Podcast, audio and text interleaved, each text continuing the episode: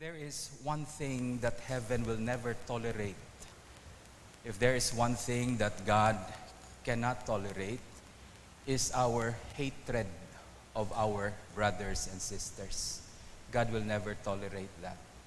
And we look at the gospel today, in our gospel, so many people have wrong ideas about the gospel today, the story of the rich man and Lazarus. Some people believe that in this parable, Jesus is teaching us about heaven and hell. You know, heaven and hell is never mentioned in this parable. The parable is not about heaven and hell. It's not about how we can go to heaven and how we can go to hell. Okay? Hindi yan ang parable natin. You can learn so many things in our parable today. But what God actually is trying to teach us is how we should live a life of love. Yan ang message ng gospel natin ngayon. And particularly to love Christ Himself. It is very important that we learn in our Christian life, we learn as we grow in our Christian life, lalalim at lumalaki din ang ating pagmamahal at pag-ibig sa Diyos through the years. Hindi yung habang tumatagal tayo sa Christian life, kumukupas na yung pag-ibig natin sa Diyos. Okay? Hindi ganyan. Dapat habang tumatagal tayo sa ating paglalakbay kasama ang Diyos, the more we walk with Christ, the more we fall in love with Him every day in our life. This is what it says here. Today, if you notice, nung pumasok tayo sa pagsisimba natin this day, the first thing you hear, a commandment, that you shall love the Lord your God with all your heart, with all your soul, with all your mind, with all your strength. That is a reminder.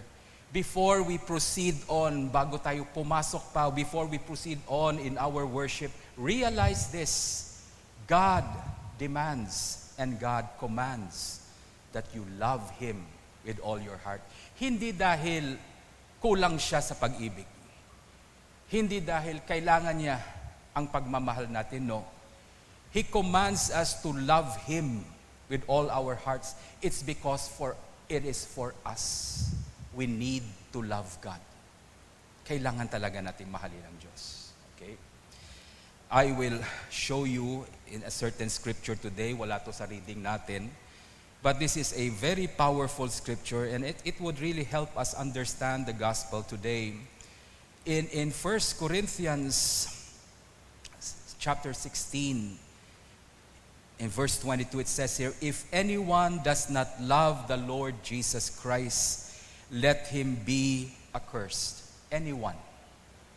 You can be a priest, you can be a bishop, you can be an ordinary person, but anyone who does not love Jesus Christ, he is accursed.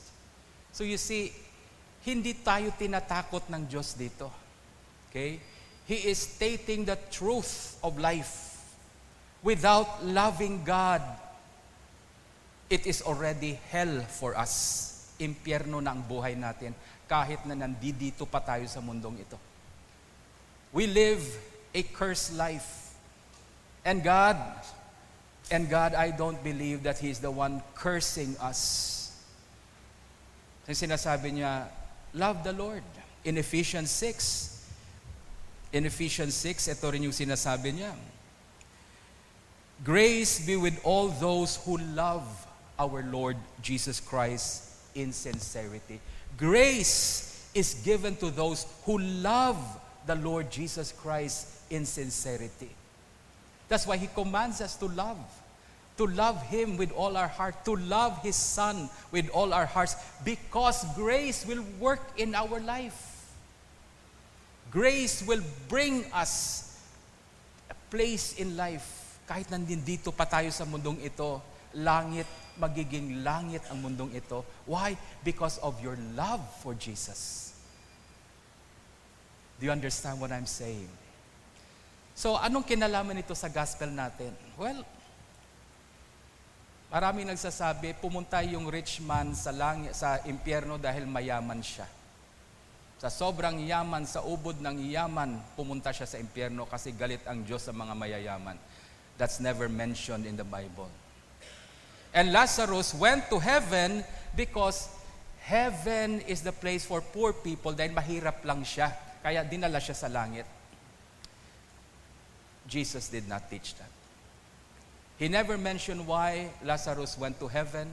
He never mentioned why the rich man went to hell. Ang sabi lang doon, nung namatay silang dalawa, the angels took Lazarus and brought him. Hindi nga heaven ang sinabi, eh, Abraham's bosom. Hindi rin sinabing nasa hell yung rich man. It was mentioned there, he was in Hades. Hades is not hell. Hades is the realm of the dead, the nether world. Okay? But it was a place of torment. Bakit tormented? At bakit magkahiwalay sila?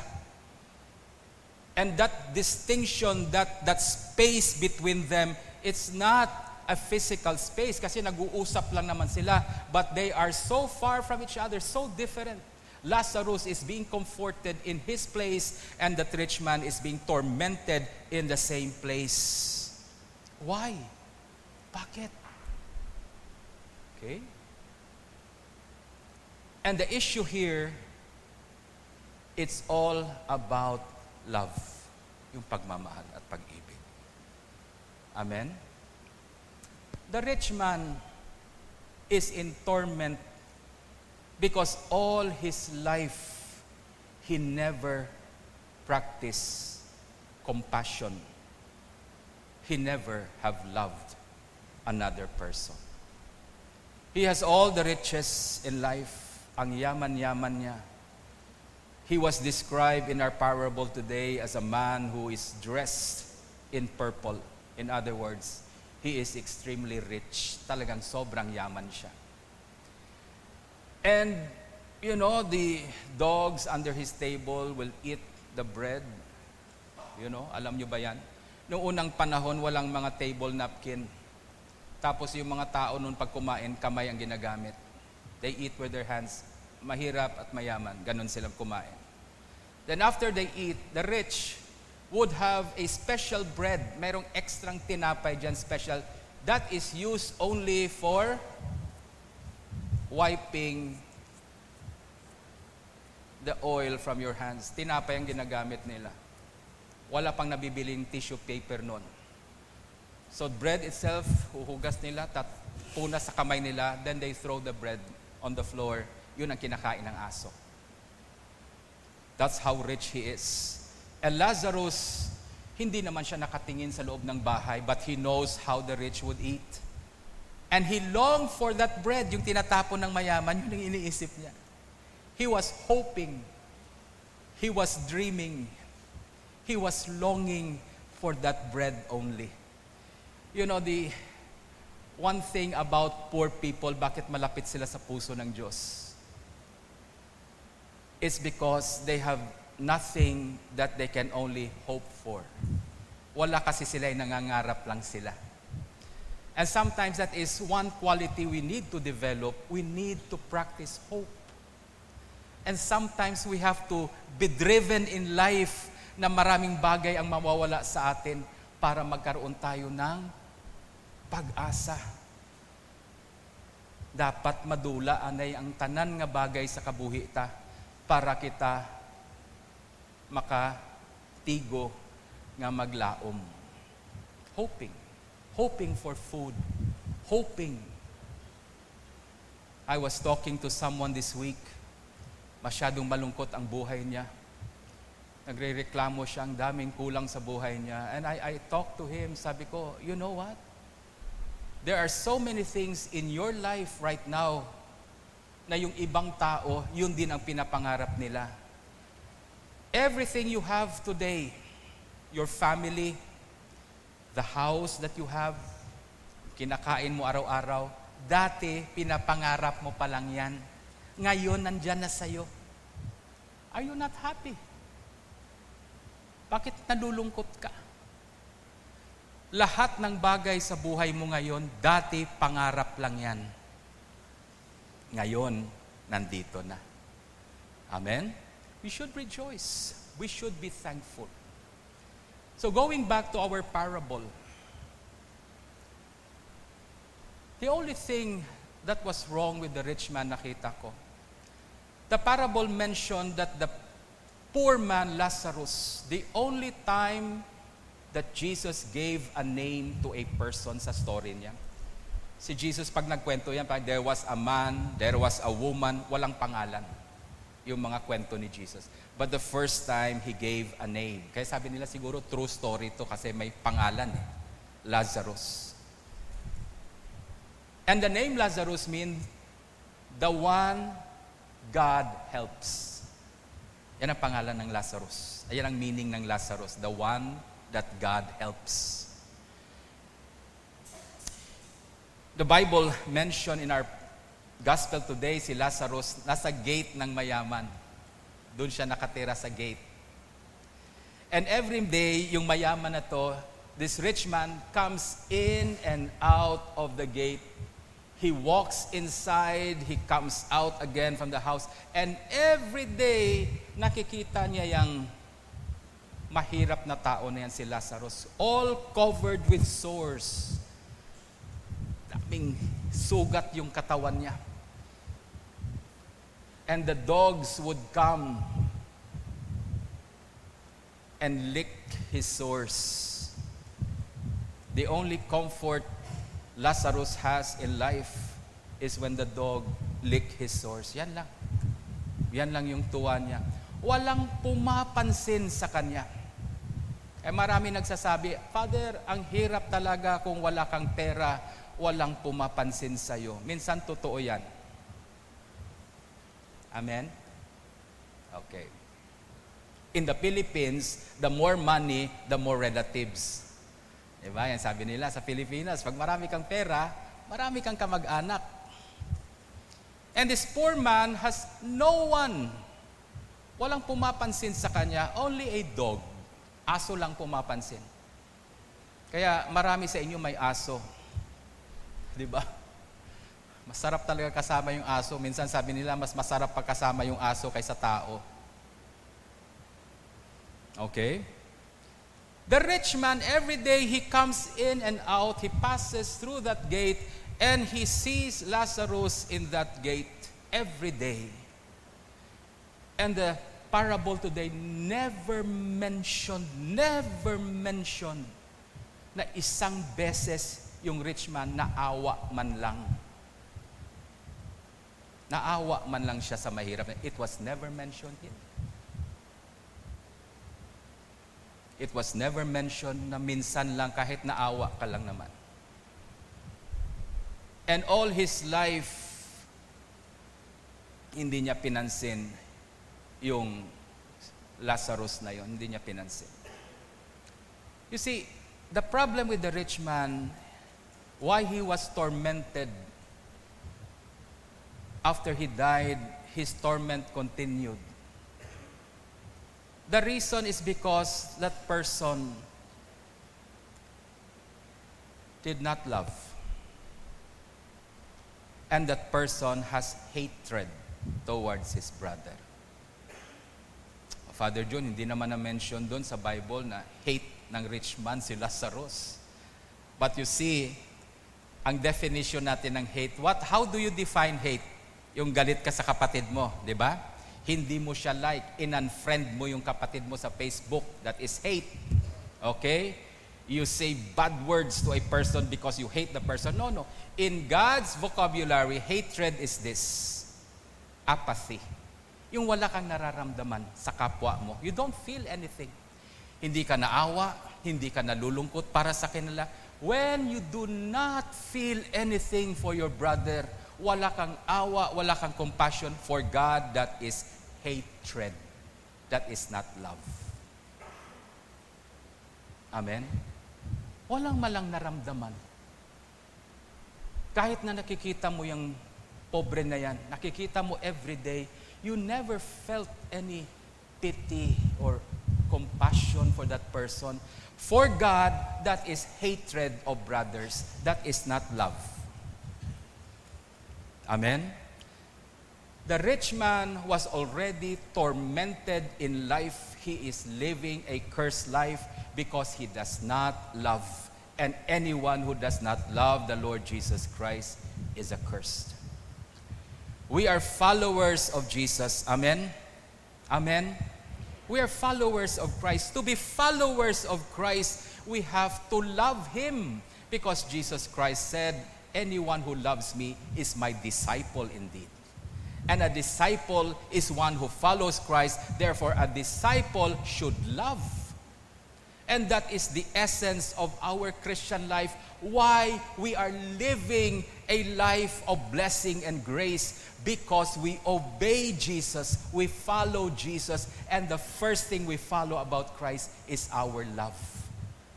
So, how do we love Jesus? We love Jesus by showing compassion to others. Our theme today talks of generosity, ang pagkamaalwan. To be generous. Because generosity is an expression of your compassion for other people. If you love, you will compassionately be generous to others. If you love, your mind is not on yourself only.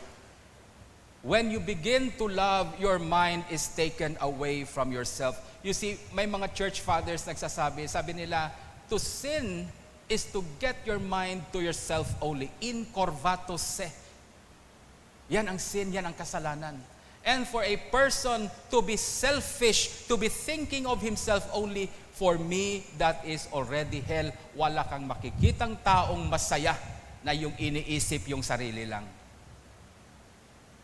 you will not see a person walking a blessed life, a person who thinks only of himself.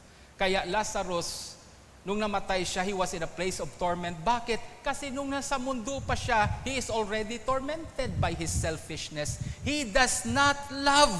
He does not think of his brother. He does not think of Lazarus who was placed there by God.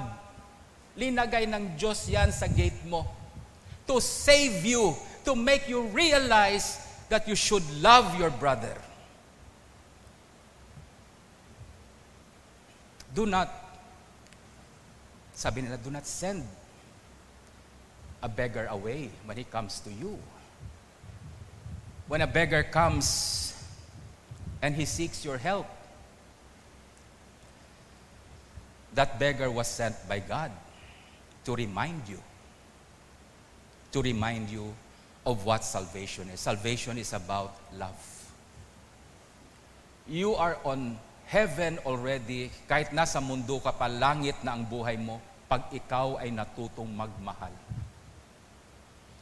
Pag ikaw ay natutong umibig sa Diyos, kahit saan ka itapon, langit na yan. Pag namatay ka, langit pa rin. Because you have learned to love. And a person who has been, you know, indifferent. Indifference is a sin. Yung wala kang nararamdaman. Wala, walang kumikirot sa puso mo kahit na nakikita mo nag, nagdudusa yung kapatid mo. Someone in your neighbor, someone in your gate is suffering. Wala ka man lang awa. That is hatred. And where you are, it's already hell when you are indifferent to the sufferings of other people. To love Jesus, to love Jesus means that we have to be compassionately generous to our brothers. When a beggar comes, sabi ng tatay ko sa akin, never turn away a person who comes to need your help. Maybe you cannot give him what he wants, but at least give him what he needs. Yung kailangan niya. Pag may pumunta sa inyo, sasabihin sa inyo, meron ka bang 50,000, Father? Pahingi naman. Ay, hindi ko kayang ibigay yan. Pero sabihin ko sa kanya, bigyan kita ng listahan ng mga mayayaman dito sa Kalibo, baka sila meron. Pero kumain ka muna, nagluto ako para sa'yo. No? wala pang kain yan. So hindi ko mabigay yung gusto niya, pero mabigay ko yung kailangan niya. Kailangan yung kumain. Bila mo ng tinapay, pakainin mo muna. Sorry, wala akong 50,000, hindi ko mabigay sa iyo yan. Pero kumain ka muna ito. Tinapay, marami ako. Meron kasi akong bakery sa bahay. Okay? So kaya kong pakainin yan. I can afford. Generosity is an expression of compassion. Ang pagkamaalwa naton, our, our attitude of giving and sharing, that comes from a compassionate heart. Amen? That comes from a heart that is in love with Jesus. That comes from a heart who is so excited to be with Christ. You so love Christ that compassion dwells in your heart. When you see someone suffering, when you see someone hurting, when you see someone alone, your heart goes out to that person. Maybe you cannot help. Minsan naiinis tayo sa sarili natin kasi hindi natin kayang tulungan siya. But praise God, may nararamdaman ka. Because you love Christ, you feel that inside you. That's why, how do you respond to that longing in your heart? That compassion that burns you inside you become generous. You become a giver. Amen? Do you understand the greatest love story in the world? Itong pinaka matinding love story. Sino mahilig sa inyo sa mga K-drama? Wala? Walang umaamin? Okay. Mahilig tayo sa mga love stories, love songs. But the greatest love story of all is in John 3:16. For God for God so loved the world, everyone, and everything in His creation. He loves it so much. For God so loved the world that He, He gave, He gave His only Son. God is so full of love that God is so compassionate, compassionate to His people but that compassion is not just a feeling for God. That compassion is not just a thought of God. That compassion is an action of God. How did God show His compassion to us? By giving. And not just an ordinary giving, He gave us everything He had. When He gave you Christ, He gave you everything. God did not hold back anything for Himself. Ganyan magbigay ang Diyos. Pag nagbigay ang Diyos, talagang sobra-sobra yan. Ang gusto ko talagang iniisip ko palagi, tuwing panahon na walang-wala, itong iniisip ko. Because sometimes when we have nothing in our pocket, sometimes we think God has abandoned us. We accuse God na hindi tayo tinutulungan ng Diyos. Well, remind yourself of this. John 3.16 And remind yourself yung sinabi ni Bishop sa akin, pag ang Diyos ay nagbigay, ganito daw si Lord pag nagbigay. Oh, June, oh, pass, ito, oh, sa'yo yan. Sa sobrang dami sasabihin mo sa Diyos, Lord, naman, ang dami na nito, Lord. Sobra-sobra na to. Ah, marami ba? O eto pa. Ganyan si Lord magbigay. Why? Why does God give us to overflowing? Why would God abundantly give us why would God show us His rich generosity? Why? Because God wants your life to overflow with blessing and thanksgiving. To overflow with blessing that wherever you go, kahit saan ka pumunta, sa sobrang dami ng blessing mo, the people around you also partake of your blessing. And when you start giving to people, when you start sharing your blessing, you are so blessed abundantly na hindi na uubos ang blessing mo. And sometimes the reason why we do not see the abundance of God because we hold on to so many things in our life. Instead, we should be giving them away. Kaya yung gospel natin, last Sunday, we talk about money. Perang pinag-uusapan natin. Money was never designed by God na taguin mo. Money was never designed by God that it will make you happy. The more you have, the more you will be happy. That is the deceitfulness of riches. Riches will tell you, keep me, store me, I will make you happy pag pinadami mo ako, he is deceiving you. Because the only way money can fulfill your life, the only way money can make you happy is when you use that money, you use your wealth to what? To build relationships. To use your money. To use your wealth to help God's other children. Be a blessing to them. That's the only way money will bring fulfillment in your life. Bakit ko alam yan? Yan ang disenyo ng Diyos sa pera. God created money to be shared and to be given that it will bring fulfillment in your life. The rich man in our parable today never thought of that. Ni awa man lang. He was so indifferent to the sufferings of people around him. And it brought him to torment in life. Here on earth and in the next life, you will still be tormented. He cannot cross a chasm. He cannot recognize what heaven is. The problem with people who are selfish, kahit yung langit nasa harap nila, hindi nila makikita yan. They will not know what heaven is because of selfishness.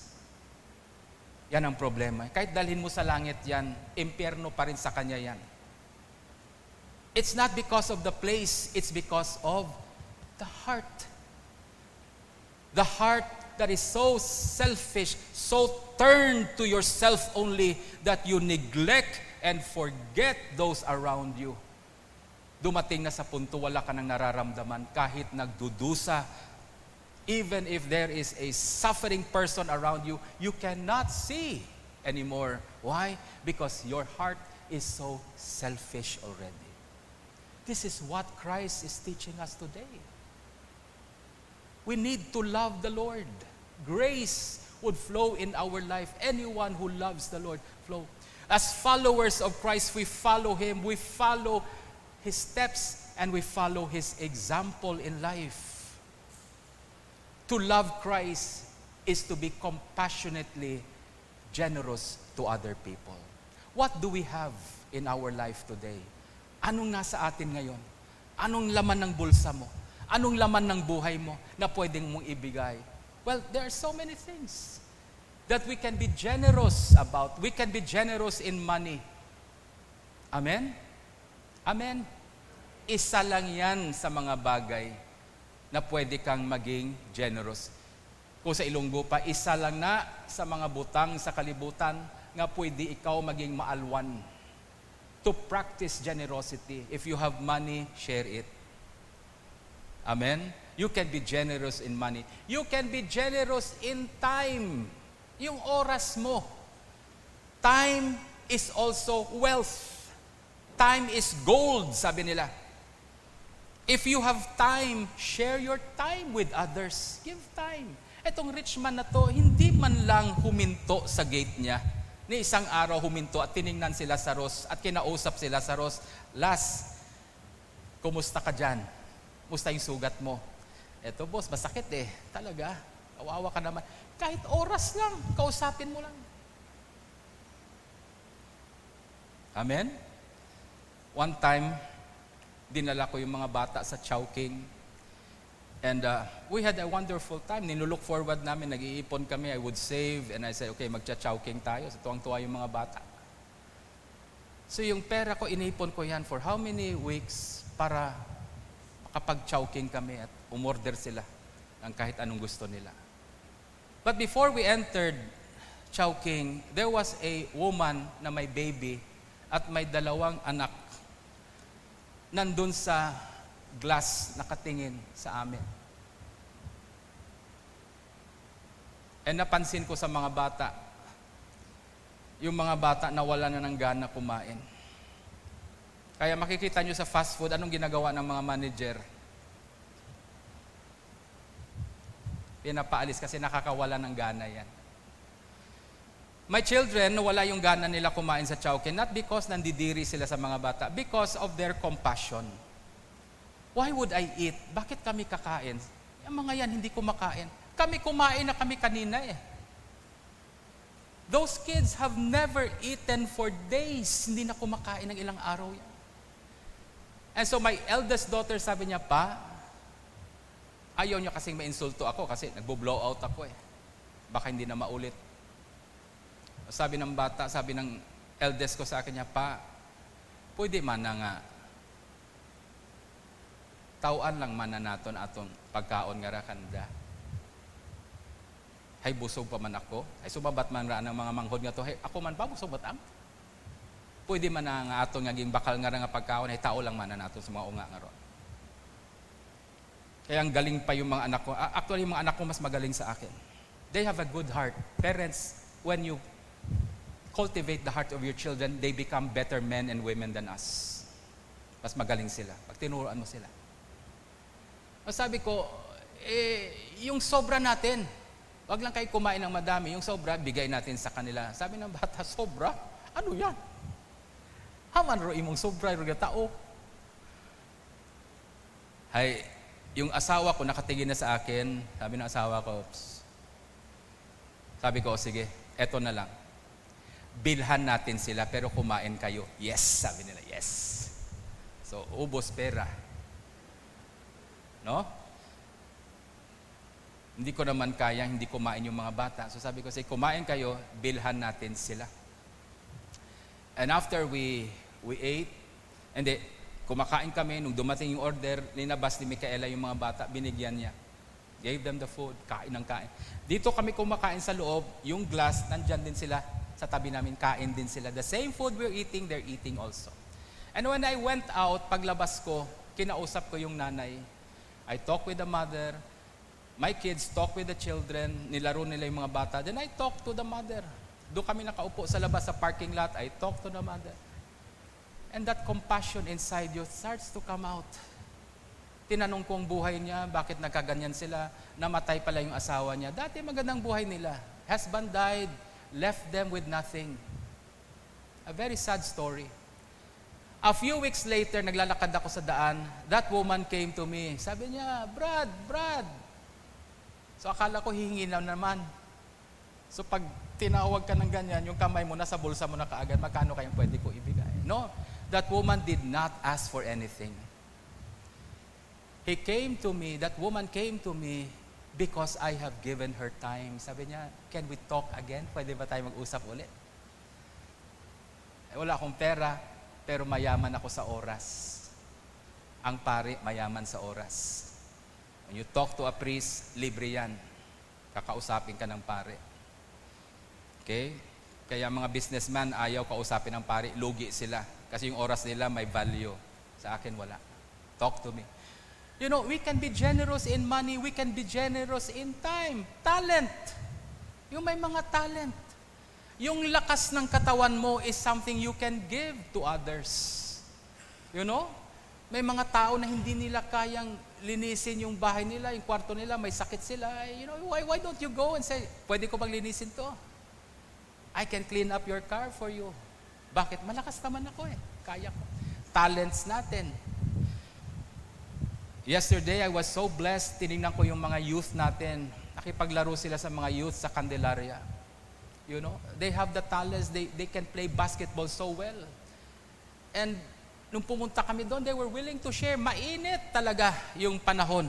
They were there, but they were willing to share their talent. That is compassion. Amen? if we love Jesus, we will be compassionately be generous to other people. That is the message of the gospel today. Amen.